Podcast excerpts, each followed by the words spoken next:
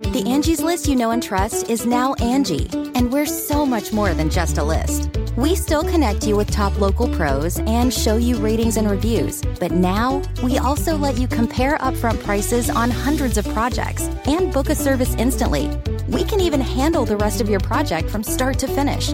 So remember, Angie's list is now Angie, and we're here to get your job done right. Get started at Angie.com. That's A N G I, or download the app today.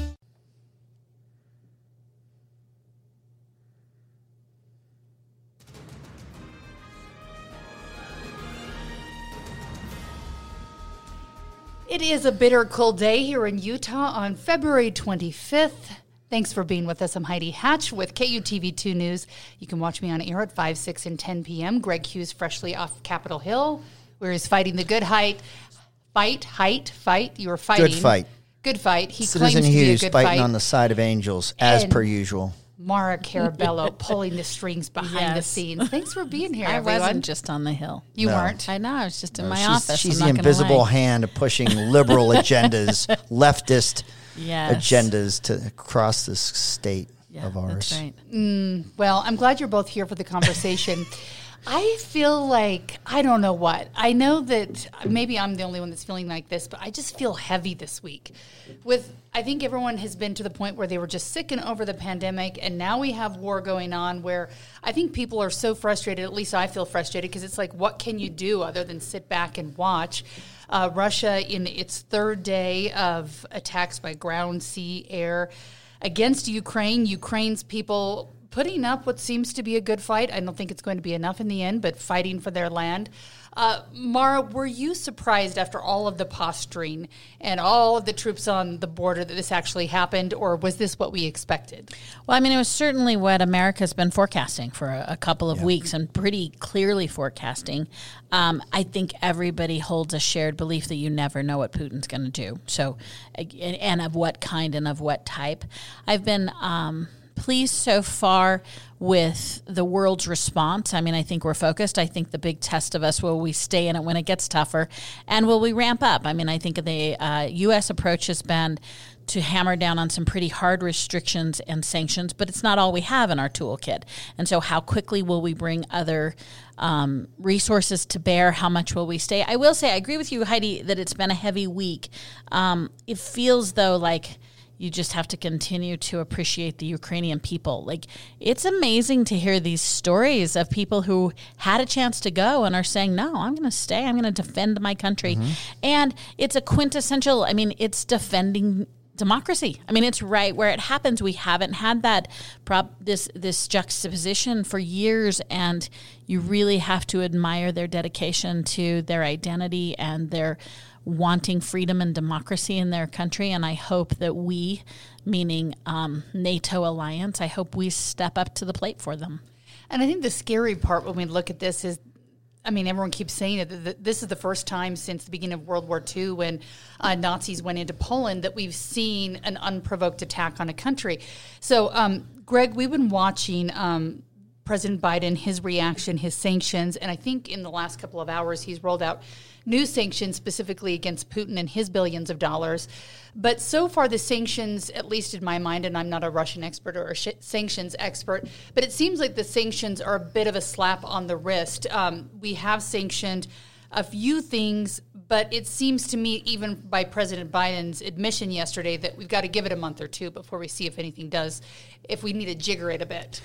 Yeah, so I, I was really hoping that uh, that this was posturing. I was hoping this was a bluff. I, I felt like, unfortunately, when the talk of Ukraine potentially entering as a NATO ally, as a country that would enter NATO, that was a that was a direct threat, or Putin interpreted that as a threat. And I was I thought that the, the even the you know putting troops along the border was meant to signal that you know that's not going to go that's not going to go over well if, if they become a NATO ally.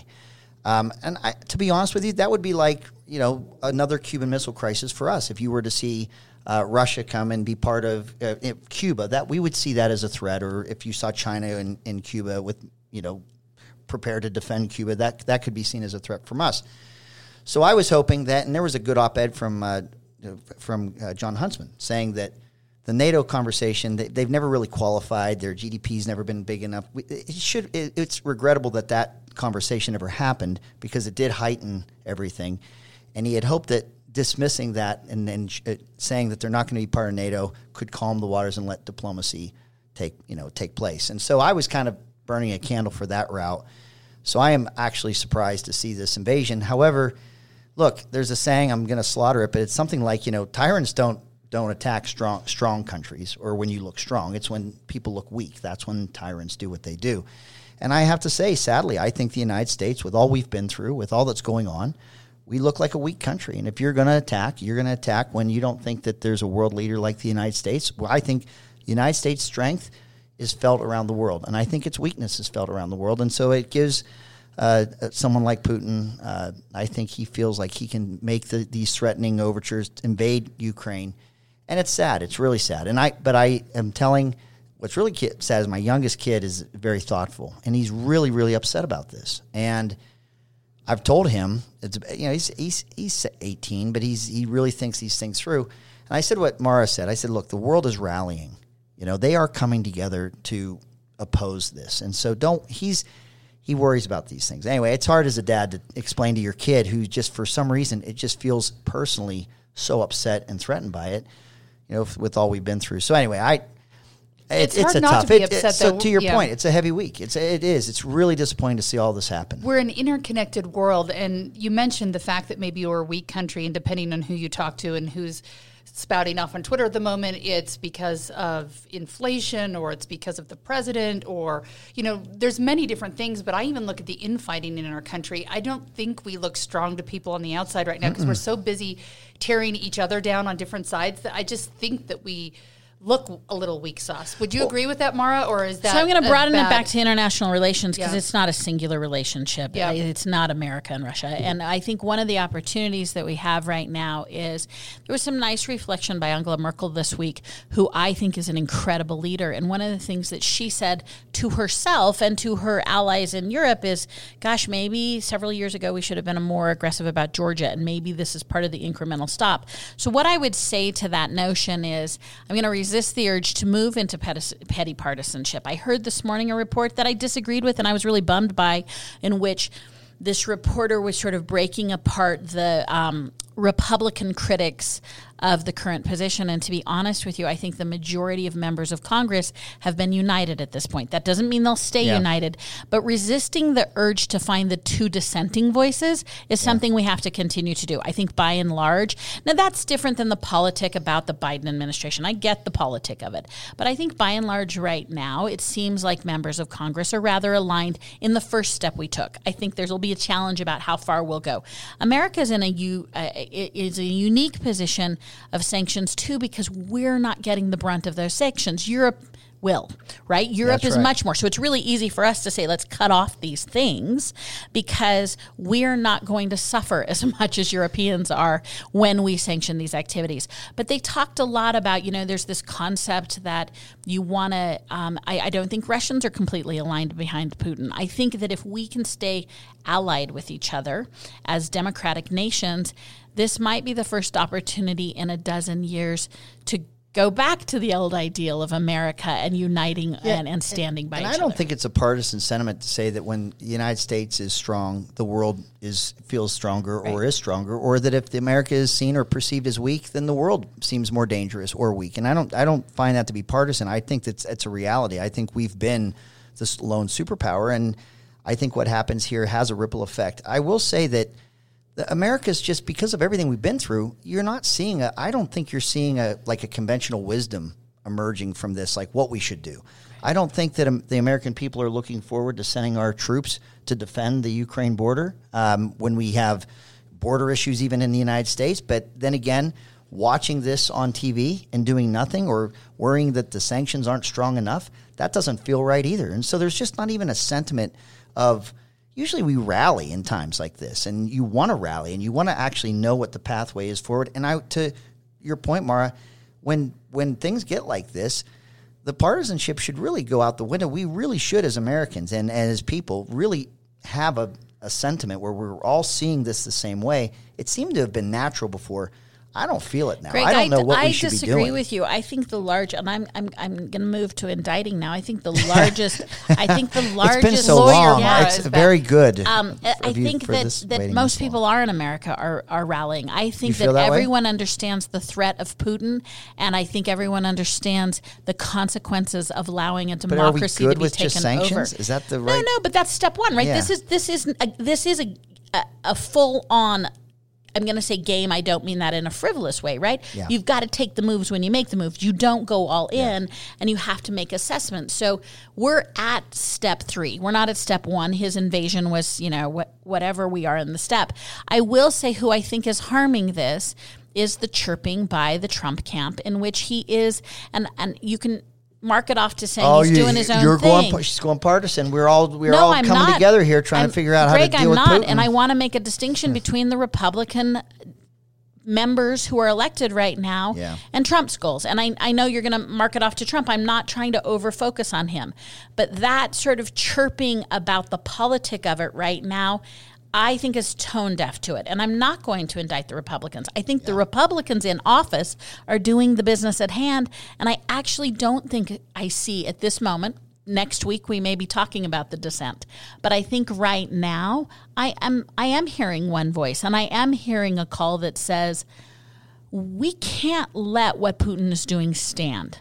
Now, do we have to let it play out? So I am feeling um, sort of a coming together, not in a 1940s way, but in a way I haven't or a felt. 9/11 way. But in a way, well, that was about us, right? We we Sure, that- it's right. easier That's when it's about about us. us. Yep. Yeah, that's true. Um, so I'm not going to be. I think that's a heavy week, but I am not feeling partisan. I'm actually feeling a little like we might rally. To your Do we need about to roll back the hands of time? I'm wondering if, I mean, it's not popular right now to have a Keystone pipeline or to have drilling down in the Four Corners region of Utah. But if we want to um, find ways to be stronger as a country, and I know we want um, to be greener in the future, do we just need to get back on our feet where we can take care of ourselves? Does that help us right now? I think energy independence is important, and I liked it. I liked when we were, and I thought that fuel prices were lower, and I think that those, the, the dependency on foreign oil is going to have a is going to be costly because of this. So, and So, I mean, but I just- want to say also to Maura the point you said,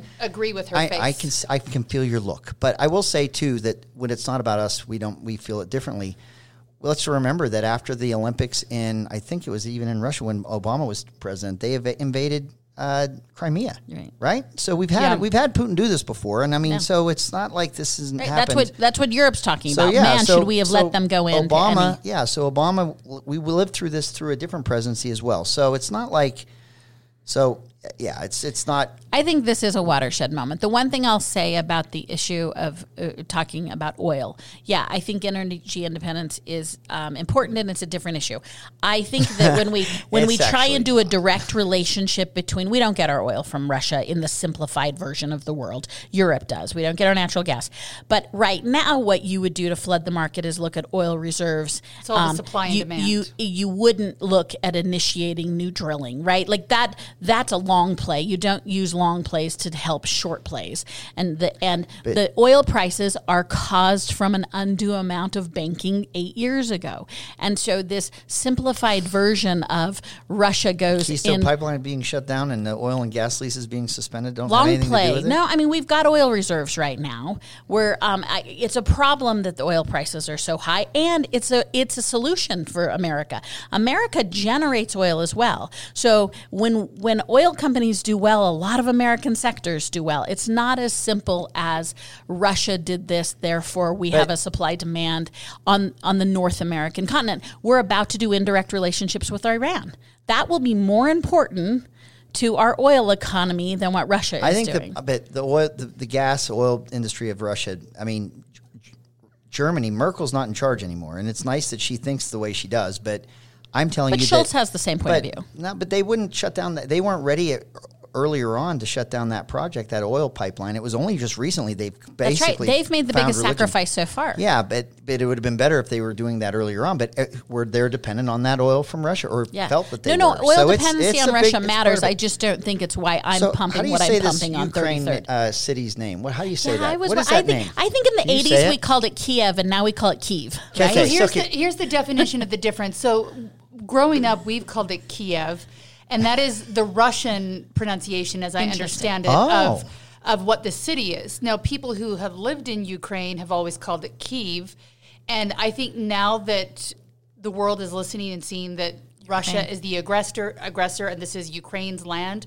I think is the shift in how we're saying it. And so, for a while, I couldn't figure out either. Yeah. but I think it's offensive to Ukrainians say because To Kiev. pronounce yeah. it. So, So for them, Kiev. it's Kiev. So let me just add this little twist because I didn't know that. And I can't believe I didn't know this till today.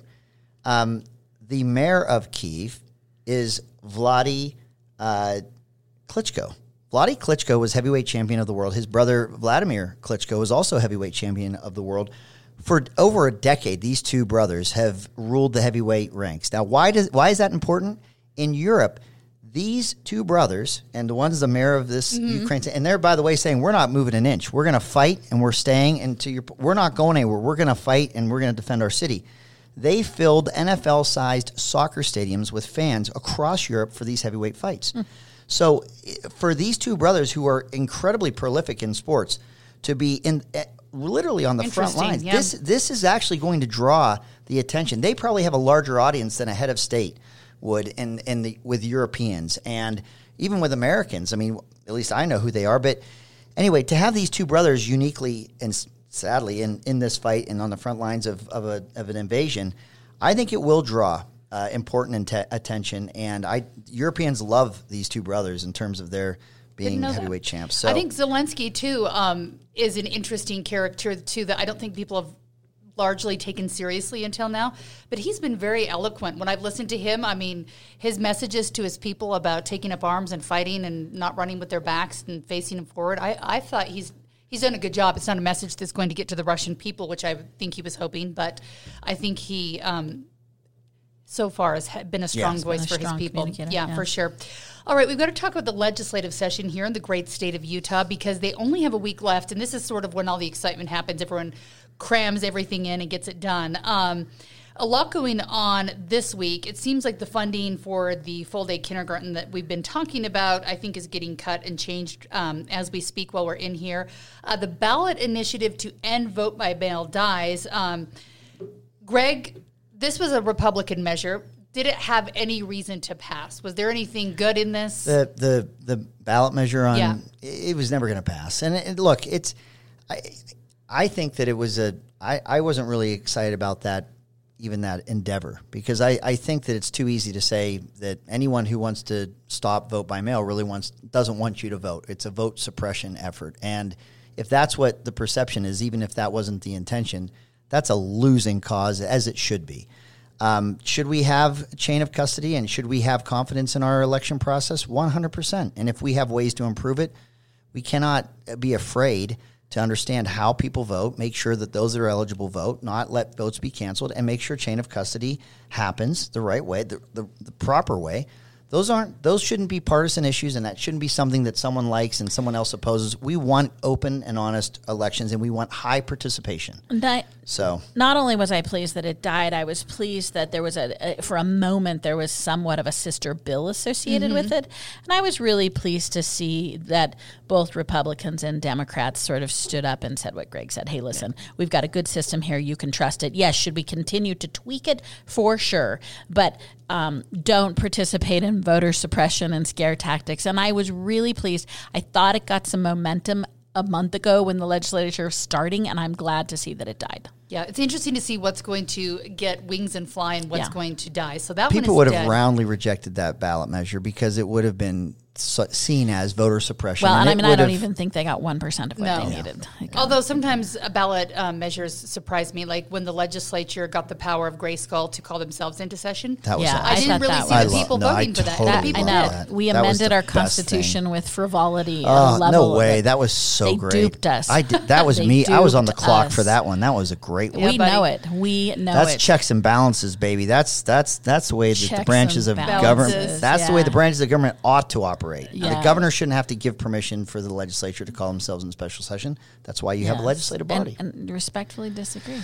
I know you do. But All right, let's see if you guys agree on this next one. Uh, the education earmark came up this last week. And this is uh, Utah legislative leaders are looking at a constitutional amendment that could change the long-time practice of using our income tax revenue specifically to fund education. That in turn would make it so we could eventually remove the food sales tax, which uh, has gained momentum over the last couple of years. Mara, is this something that's going to actually stick in the next week? Am I wrong in thinking it got shelved yesterday? Did it get shelved? Uh, So- so Senate, missed I it? think I Senator think Ann Millner the body said did to itself. They said it's not ripe, it's not ready, and I appreciated that because it's not ripe and it's not ready.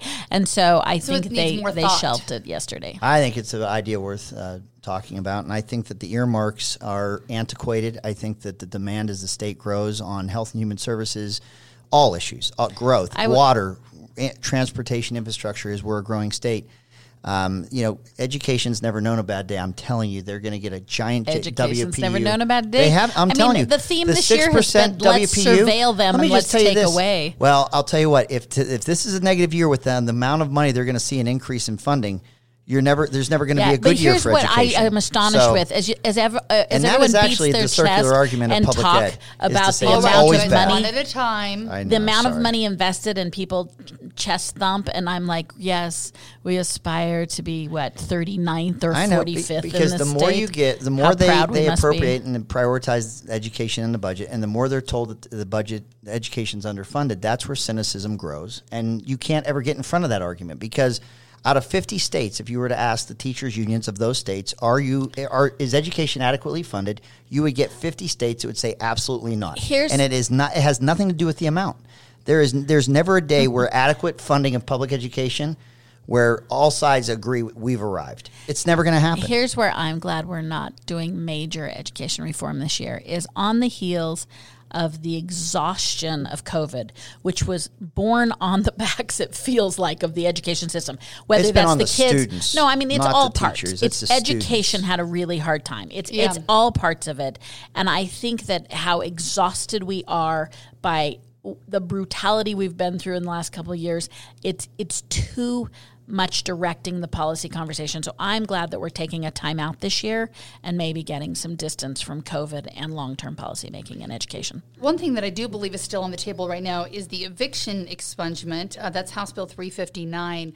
You get to go next because I know you're going to have an opinion about this as someone I didn't who- even know this bill existed. Actually, I, I'm guessing you have a, a feeling Yeah. about this. So we're talking about expunging people's criminal histories in a different bill. This one would make it so I think after three years that you would get that eviction gone, so that you would have an easier time finding housing.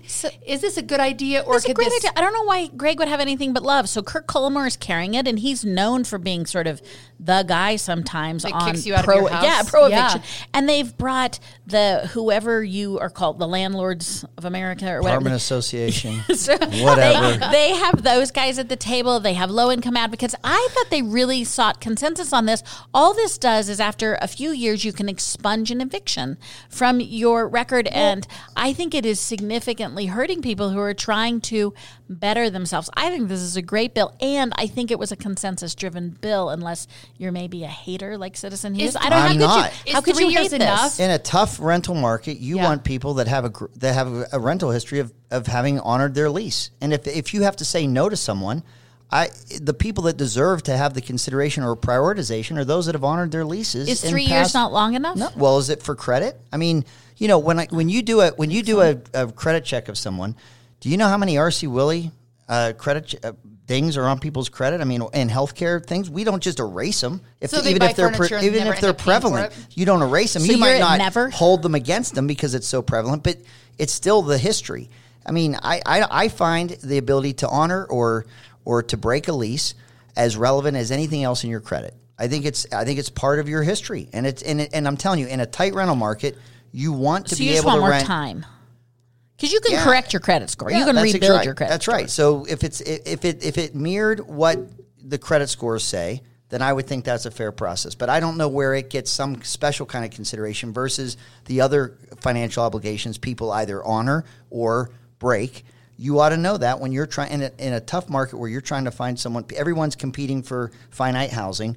Those that honor their commitments and pay their bills ought to be prioritized over those that I think have, it was have not. An unanimous coming out of committee. I think it looks like it's got Yeah, some legs on it. It's it. a good thing I didn't know about it because I'd be everyone would think I was a Grinch. You'd be out there speaking against Yeah. it. Well, what would be the fair amount of time? real Now quick? we just think. I don't know. Five what's, years, what's, six years? I don't what know. is it when you if you have a bad mark on your credit? How long does that take? I don't know because I have perfect I credit. don't know. we, we wouldn't I don't know. know. Whatever that is, that's my answer. I don't know. Okay.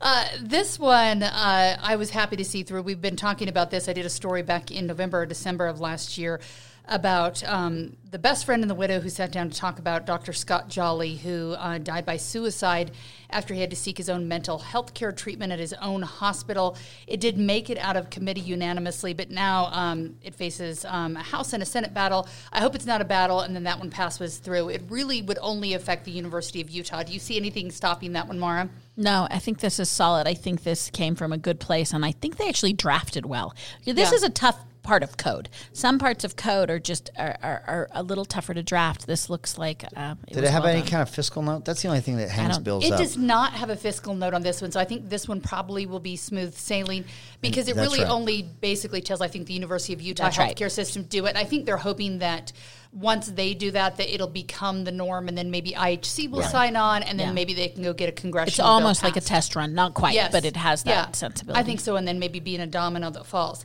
Another one that I've been personally tracking, I am like on fire about. I'm not very pleased about this, but the Utah Department of Health.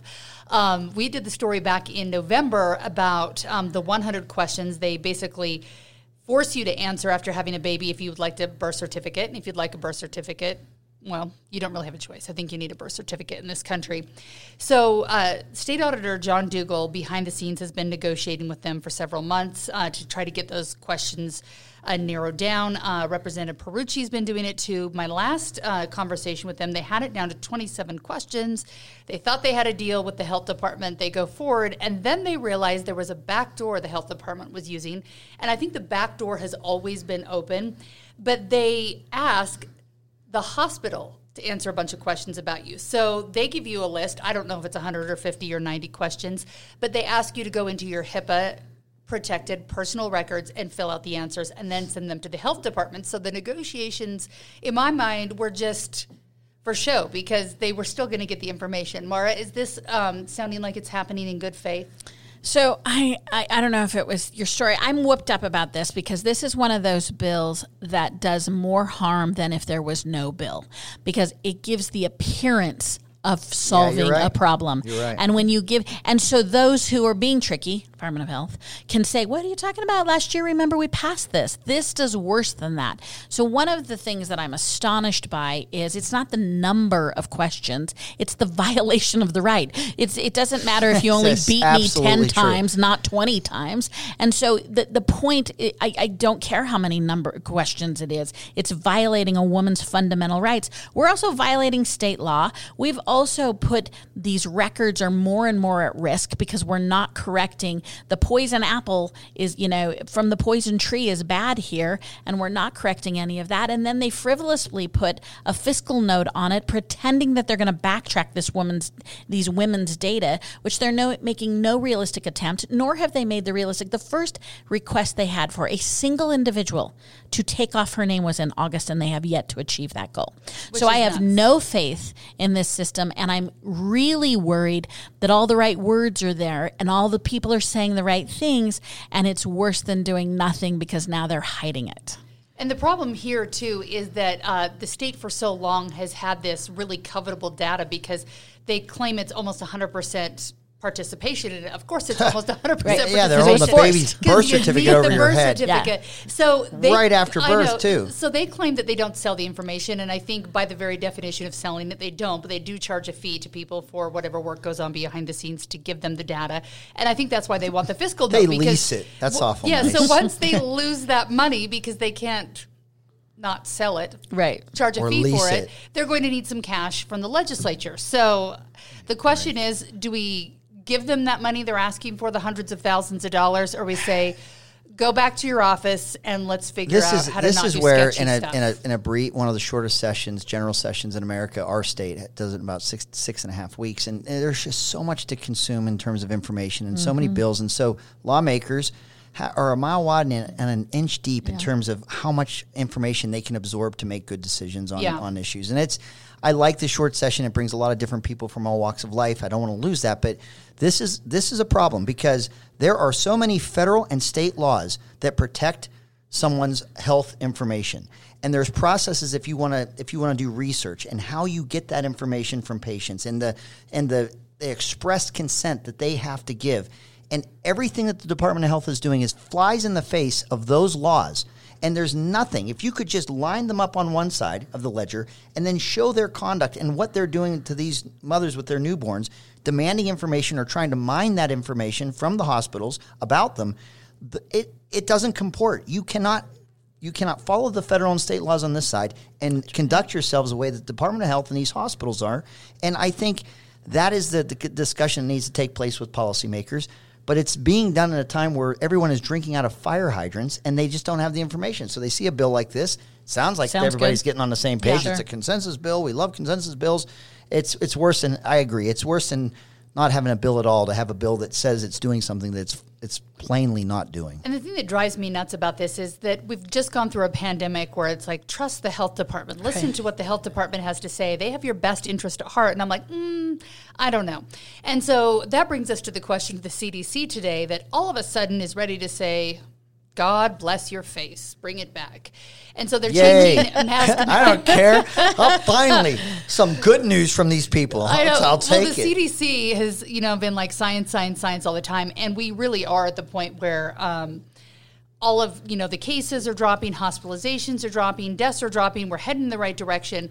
But when they, I'm a cynic. When I saw um, how late the State of the Union was going to be happening when they decided the date, I was like, okay, well, at least we can guarantee that we'll have come out by the pandemic by then, because I think they're setting it late. So Right. Biden could go out and say, victory has been won. It's the 4th of July all over again. You can have your masks off. You can breathe easy. You're allowed to go to parties again. And Greg's thumb is going crazy I on his know. phone I'm right now, so trying I to want find- him. He's trying to, to find I so want him badly to wanting to start find the because he is like, screenshot. Oh, yeah, flipping should- oh, yeah, through. Greg, what are you looking he for? is so frantic. I, I can't find it. I, I but here's the thing: when it was announced uh, by Governor Cox that we were going to you know, End the there's a- pandemic? end the pandemic, we're just going to be done. I looked at the COVID, our state COVID, you know, chart Numbers, yeah. about you know what color are all, all the states or mm-hmm. all the counties? Crimson red. We're all still red. Know. So I look at all the data, okay, and there is not anything in that data that says, "Hey, we're in the green. Everything's good." We just said one day, we just said, "Okay, we've actually done this long enough that we're just going to quit pretending that you can stop March you know, 31st. highly contagious uh, viruses by you know laws and and you know CDC and everyone else. Do we have This COVID doesn't counties? listen to laws. Yeah, so two counties 29 of 29 at this point, I think, Right. are and they were like red. orange. They weren't even. I mean, it's.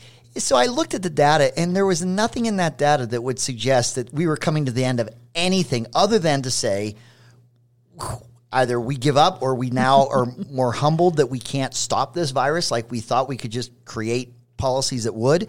I don't know what, but the but the data doesn't match what we're deciding to do now. And I would even argue with the CDC, they're, they're not seeing data different than what it's been the last two years. They're just saying we're not the things we've been saying, the things we're trying to do, they're not working. We're just going to have to do our best to make good decisions. Get yourself vaccinated. Uh, social distance if you feel you need to. Be healthy, health and wellness. Emphasize that more. Whatever. I think I think we're all tapping out. Thank just goodness. people I, to I be I've been. I don't know if you noticed, but I've been ready for this day for a while. Really? Yeah, You've I've been that in. I've been. You've I've been buried here. that a little, This is where I've been. You're I've been have to start to brushing your teeth, grooming the Making beard, good like, decisions. Your face, get ready. taking on the responsibility for myself, good and bad. I'm ready to take the consequences. So, anyway. All right.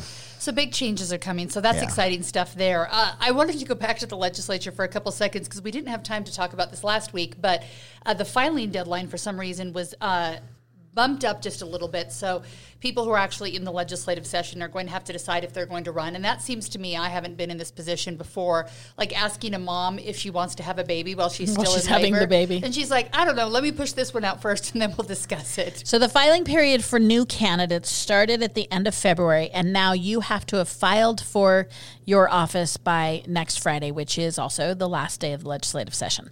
So it is true that they are trying to decide after the longest week, you know, they can have whether they want to you know, redo this again. Uh, and I think you'll see maybe many of them waiting to see. Usually, you have a week or two to see who's jockeying.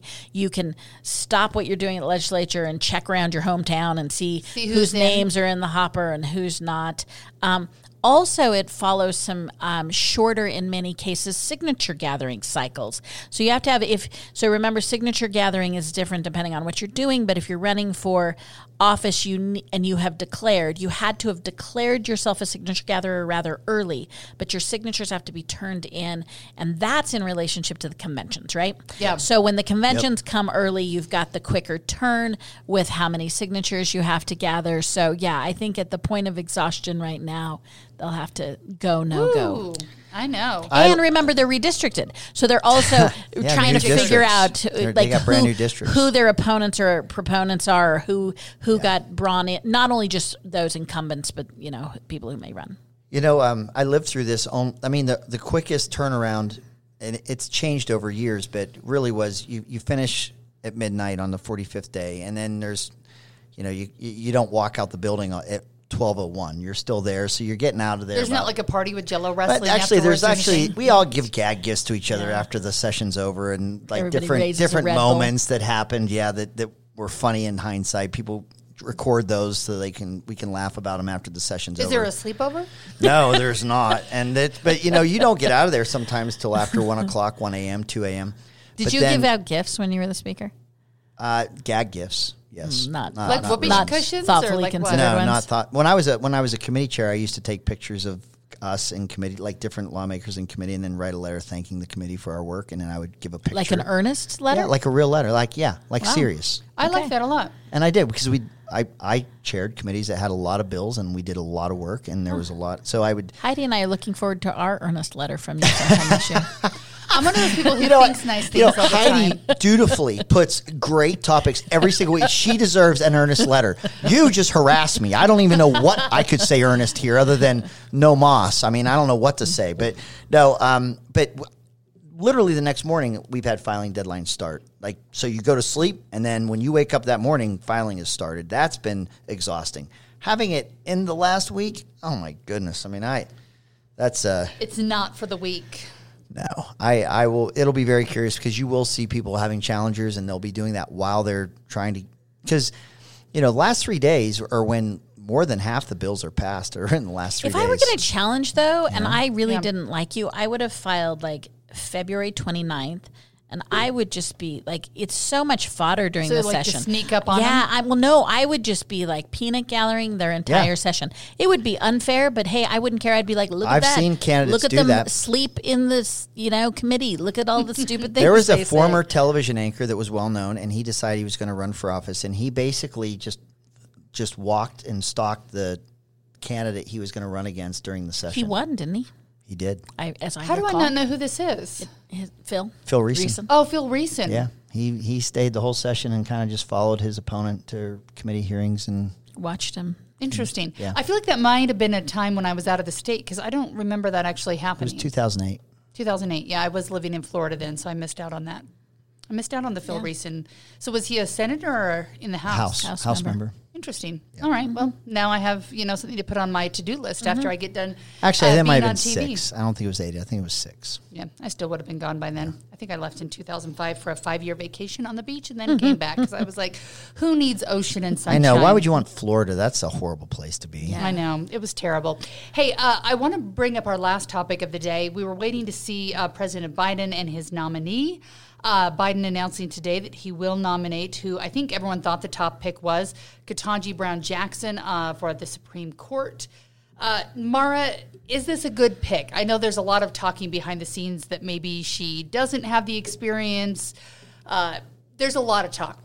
Do we listen to that talk or do we wait Oh and no, listen until she's she a, sits she's down a in great front of pick. She checks a lot of boxes. She's actually gone through the confirmation process. I mean, she's been a federal judge, And so this will DC be the third right? time Yeah. that people have taken a look at her. She's not a newbie to this process. Um, you know, one of the things I really like about her is she will be the first justice since Thurgood Marshall that brings defense experience, being a def- the defendant, and I think that is uh, overlooked often and a really interesting point of view. She also has just this expansive worldview. She grew up in um, DC, and I think she grew up seeing some rough situations, and then she went to Harvard, and so she has Mm. lived in pretty rarefied air. She's lived in normal air. She has also um, advocated for defendants. I think her worldview is going to be really Interesting. um, brought to the table. The other thing is she's considered a consensus builder to some degree. She's taking the place of the man she clerk or would be if she gets if she gets through. She's taking Breyer's place, and he was known as sort of a consensus liberal. And I think she she appears to be cut from that cloth as well. So I think um, because she has been voted on by these same bodies before one would expect and i think early indications from the republicans they'll they'll trash talk a little because it's obliged but early indications seem to be that she should come through this process Yeah, so there's like these betting sites, political betting that you can do, and she was the odds-on favorite, like runaway favorite. There's political betting sites? Where have I And So, been? so that was the. have so you I- ever placed a wager No, but I've watched them to see what they think because I didn't recognize this name, and then I saw that the odds were so high, so I looked to see who this person would be. So that that that was, and that that DC Circuit Court, I guess, has a lot of national issues or issues that have ha- been more prolific uh, than that she's ruled on. So there's some examples of you know where she where she weighs in, and I sh- it's not her first rodeo on confirmation. So I think all those things are why uh, she was you know an odds-on favorite. I will say, and I think I've said this in past shows, I, I just think it would have been better to not call the shot that I'm going to look for the most qualified woman of color that I can find. I think that she would have been described better of all the a- available applicants, male, female, race, color, creed. This is the most qualified that I want to nominate, and without without having to narrow it down amongst demographics. And I think it would have been a stronger pick inherently if it wasn't already picked by gender and color before she was uh, her name was uh, nominated. And both Senator Lee today and Senator Romney uh, saying they're obligatory, that we'll listen, we'll listen to um, what they have to say. But as we've said, she's been vetted before, and I think really like Maura mentioned that that vetting process is why Biden picked her because it'll be an easy, smooth transition and probably not a lot of hullabaloo. I don't she, think she gave a gave a great speech today. Um, she so they held a press conference and Biden said a little bit, but then she has her moment, and I thought she was great. She was clear, she was powerful, and she really smartly checked a bunch of political boxes. And the people, and by political, I don't mean even partisanship. She sort of spoke to her family. She spoke to sort of where she'll position. She started to frame who she was, which is such a savvy move. So she did a really nice. I need to go today. back and watch that. I didn't have time yet because I always like watching how people interact behind Right. the scenes with family members and whatnot. So I think it's I, interesting. I think presidents have a right to nominate who they want to the Supreme Court. I, I don't think it should be judged on the ideology of the of the respective senator, unless there is something uh, about the nominee that is that you could argue transcends their political where you would put them on the political spectrum. If there's something like that, I guess that that would be something that could disqualify a, a candidate. But I think Biden is entitled to nominate a candidate, and if they're left of center and they're liberal, is that a secret about Biden? It's not. I mean, that's who the, the president wants. But I think it's a two way street. I think if it's a Republican president, that the same uh, consideration should be afforded as well. They have a right to pick their nominees. And so, anyway, I don't. I'd probably listen, and as long as there wasn't like a criminal record and I- something, I think I'd. Be Can I freelance a little while we're talking about the Supreme Court? Oh, yeah. Um, I do think an issue that's really interesting to watch if you didn't read that rather long style article in the New York Times this week about Clarence Thomas and his wife. That is one of the most interesting issues. I'll try I and stay sort of above the partisanship there, but she. Um, it belongs to a powerful conservative and has this has been known right she Yeah. belongs to this powerful conservative group and they have um, been influential and um, and and they're power brokers for for conservative issues in uh, DC and across the nation and there was a really long one could say an expose about um, the Times were clearly trying to draw a relationship between some contrib- contributions and some rulings by Clarence Thomas and really trying to unpack. Now, they respectfully said, you can be married and have your own careers. We're not making an assumption that just because you're married, but they were really putting into question her activities and how it related to his decision making. And um, I just thought it was interesting because I have not seen quite this Uh, I haven't seen that route before where they and and it I think it's a a- mistake. I really do. And I, I well, I, you should read it, Greg. She ha- Yeah. they have some very specific. I mean, I don't know that you'll agree, but they have some some very specific. She has been an activist. I'm not actually indicting the justice, but Now, she has been. You should have some empathy for two people that are been public officials or have been do, engaged in public and- policy that and they you know, made it and you clear might that align they, because they made it very clear that you can be married, and that in and of itself is not an indictment. and the fact that you align, it, it's not it's not nefarious, right? No, it, it, it wasn't about alignment on issues. It was sort of about money. Okay. And it's that's an interesting question. Well, it, well, that I, I'll have to read the article, but I, I will say that that I, I I was present for a speech by Neil Gorsuch, Justice uh, Gorsuch, and he actually wanted to show the audience how often uh, how different justices vote. That, that you would think from the narrative that they all justices that are nominated by Democrat. Yeah, uh, presidents I- only I vote one this. way, and only they and ones by Republicans only vote another way, and it's a very very partisan court. And he showed how the votes change so Yeah. often, Yeah. and how frequently they vote together. And and he was trying to just kind of lower that cynicism and that and and being you know painted in this broad you know partisan brush that that he argues doesn't actually exist if you look at the statistics and look at how they actually come to their votes. So and I think a lot of that probably comes from your worldview of how you were raised, or maybe you know your specialty in law. But I think that anyone who gets to the level of the Supreme Court takes law seriously, and they don't want to be looked at as a partisan hack. Well, and we need to change our language because what they come to predisposed to is a judicial philosophy, right? Yeah, that's they, right. If they have partisanship, it's whether they're originalists or so. There, there is a philosophy that they tend to shield through. It is not conservative, liberal, Republican, Democrat. It is your judicial philosophy. Some of those philosophies line up with politics occasionally, and we confuse that. That's right. We confuse that they are now operating in a whatever it is, liberal or conservative way, when rather they're following through on a consistent philosophy they have about judging the law. I read I read a, a, a speech that Scalia had Justice Scalia had given, and he he picked a very conservative issue, and then used his process Right. and how he sees the Constitution and how he interprets it to show why he did not concur with this Right. patently conservative position, but he did it on purpose to say this is my method. It's This is how I use- Yeah, yes, I'm not right. conservative or liberal. This is how I. This is my process. Kind of showed the math. Yeah, yeah, and I thought that was it was actually uh, I, I remember it, so it was it was There it was you go. good. Yeah. All right. I like that a lot. I like consensus. And I also like on a week like this when this is heavy that we can all make a difference Well, in our at, own look world. At, look at look at the Klitschko's, man. Heavyweight champs. They're just built different. Look at this guy. He's still looking at pictures Ah, of the at, Look at the mayor. He's Spell he's his name so they can all Google him and they can yeah, see more. Yeah, it's like- Vladimir Klitschko and uh, and Vladi Klitschko. I mean, they're brothers, and Vladi is the is the uh, is the mayor. But look at him. He's got his he's got his uh, machine gun, and he's got his he's got he's in his camo. You are And- such a dude. I mean, I, that, that, that's Ukraine right there, man. They are just built different. These guys are tough. They are, yeah, They are men tough. and women are tough. They're not going to take this line Before we down. go, I have to. T- have you seen the story? It's being shared, I think, um, on social media amongst I think a lot of Ukrainians Vitaly right now.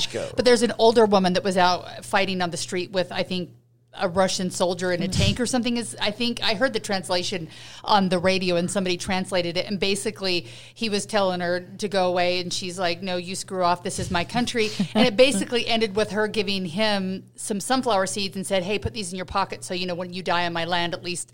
You'll Something good it." will spring up from it. Wow. And I was like, "Whoa, you go, Grandma!" I'm telling you, I they're, translated it all tough. wrong, but it was I'm telling you, they're that not gonna I'm telling you, they're tough. I'm. I'm you well, know? they need our backing. Yep. I know. Right. I hope I'll be like that too. But I think when we're all frustrated with the world, we can look at the little worlds we live in, whether it's your neighborhood or your home or your school, and try to make that better because that's essentially, you know, the building blocks of making a nice world, right? So Well said. go out and go be awesome. Thanks so much for joining us. Uh, good luck if you're a legislator and listening to us on your ride home with that last week. Uh, make wise choices because if not, we'll talk about you next week. Thanks so much for being with us and have a great weekend.